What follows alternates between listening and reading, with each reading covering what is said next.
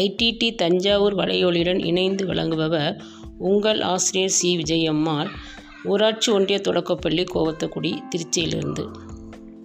மாணவ செல்வங்களே உங்கள் அனைவருக்கும் வணக்கம்.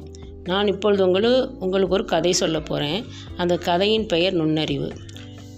ஒரு ஊரில் ஒரு ராஜா இருந்தாராம். அந்த ராஜா வந்து ஒரு நாள் மந்திரியுடன் போயிட்டு பக்கத்தில் பக்கத்து ஊரில் போய் இருக்க மக்களையெல்லாம் பார்த்துடலாம் அப்படின்னு போயிட்டு இருந்தாராம்.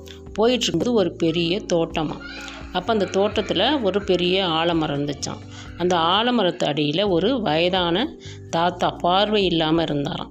என்ன பார்த்தீங்கன்னா பக்கத்துலேயே ஒரு பெரிய வேலி நிறைய வேலியில் வந்து வெள்ளிரி பிஞ்சு காய்ச்சி தொங்குச்சான் அப்போ அந்த ராஜா சொன்னாராம் மந்திரிக்கிட்ட போய் அந்த வெள்ளிரி பிஞ்சை பறிச்சுட்டு வாங்க பறிச்சுட்டு வா அப்படின்னு சொன்னாராம்.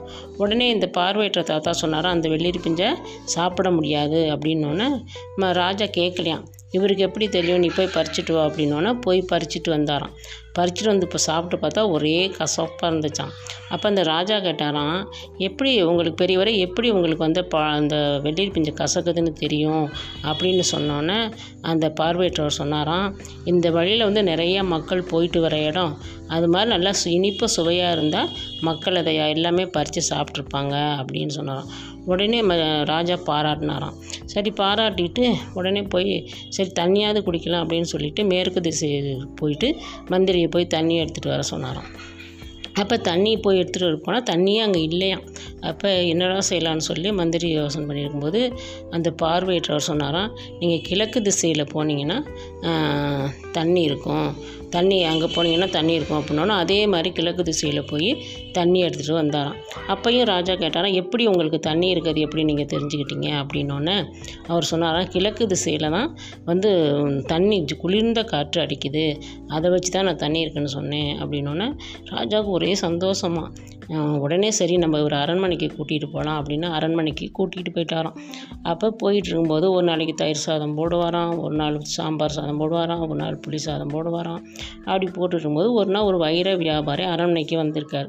அப்போ வந்தோடனே ராஜா என்ன பண்ணியிருக்காராம் இந்த வைரமெல்லாம் நல்ல வைரமா என்னன்னு சொல்லி நீங்கள் கண்டுபிடிச்சி சொல்லணும் அப்படின்னோடனே இந்த பார்வையற்ற என்ன பண்ணுவாரோ அந்த வைரத்தை வாங்கி ஒன்று நான் எடுத்து கையில் வச்சு வச்சு பார்த்து பார்த்து ரெண்டு ப ரெண்டாக பிரிச்சிருக்கிறான். அதில் வந்து நல்ல வைரம் தனியாகவும் அஹ், கலப்படாத கல் கல் கல்லாக இருக்கிறதையும் தனியாக எடுத்து வச்சாராம். அப்போ உடனே இந்த ராஜா பார்த்து மற்றெல்லாம் கண்டுபிடிச்சிங்க இதை எப்படி நீங்கள் கண்டுபிடிச்சிங்க? அப்படின்னு சொன்ன உடனே அந்த பார்வையற்றவர் சொன்னாராம் இது வந்து நல்ல வைரம் வந்து கையில் கையில் வைக்கும்போது சூடாக இருக்கும். அதை வச்சு தான் நான் கண்டுபிடிச்சேன். அப்படின்னோடனே சரின்னு ராஜா அப்பையும் பாராட்டினாராம். பாராட்டிட்டு ராஜா சொன்னாராம் சரின்னா ஒரே ஒரு கேள்வி தான் உங்கள்கிட்ட இருக்குது அப்படின்னோன்னா என்ன கேள்வி? அப்படின்னோன்னா எல்லா மக்களும் வந்து என்னைய பிச்சைக்கார ராஜா பிச்சைக்கார ராஜான்னு சொல்கிறாங்க இது உண்மையா நீங்கள் கரெக்டாக சொல்லுங்கள் அப்படின்னோடனே அந்த பார்வையற்றவர் சொல்வாராம். உண்மையிலே நீங்கள் வந்து பிச்சைக்கார ராஜாவாக தான் இருக்கணும்.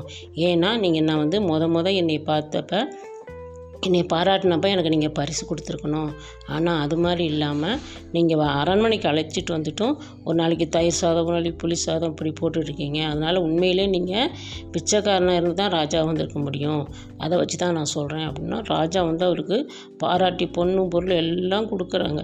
அப்போ இதில் அதனால் மாணவ செல்வங்களே இதுலேருந்து என்ன நினைக்கிறீங்க பார்வை இல்லையா இருந்தாலும் காது கேளார்கள் இருந்தாலும் அவர்களை பற்றி நம்ம தவறாக நினைக்கக்கூடாது. அவங்களுக்கும் நிறைய நுண்ணறிவுகள் ந- நிறைய இருக்கும். சரியா? நன்றி மாணவர்களே.